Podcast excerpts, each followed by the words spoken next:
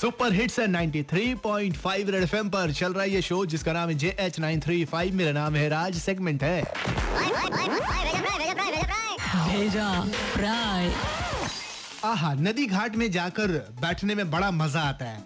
बैठते अचानक से पानी देख के आपको नहाने का मन करता है, वहीं पे आप साबुन शैम्पू निकालते और नहाना शुरू कर देते है कि नहीं। कई बार होता है खुद नहाते नहाते याद आती है कि सामने गाड़ी खड़ी है, चलो इसको भी नहला देते हैं। तो अगर आप ऐसा करते हैं और गाड़ी जाकर नदी में धोते, चाहे आपके पास टेम्पो हो, कार हो, बाइक हो, जो भी हो, अगर आप नदी घाट में जाकर ये सब काम करते हो 2 पैसे बचाने के लिए, तो अभी आप ये कंजूसी करना छोड़ दीजिए, वरना आपको महंगी पड़ सकती है। सुना है कि स्वर्ण रेखा नदी में अगर आप गाड़ी धोते पकड़ाए तो आपको जुर्माना देना पड़ेगा। हाँ, जुर्माना देना पड़ेगा। भाई, आप तो मस्त नदी में नहाकर गाड़ी धोकर निकल लेते हो, लेकिन आपकी गाड़ी धोने से नदी का पानी गंदा हो जाता है। केमिकल पेट्रोलियम पदार्थ होता है जिसके वजह से नदी का पानी गंदा हो जाता है। हाँ, तरह तरह की बीमारियां होती है, इसलिए थोड़ा ध्यान रखिए बॉस। ये 150 बचाने के चक्कर में आप पूरा नदी गंदा कर रहे हैं, इसलिए ध्यान रखिएगा, वरना अगली बार गाड़ी धोते पकड़े गए तो आप पे जुर्माना ठोका जाएगा।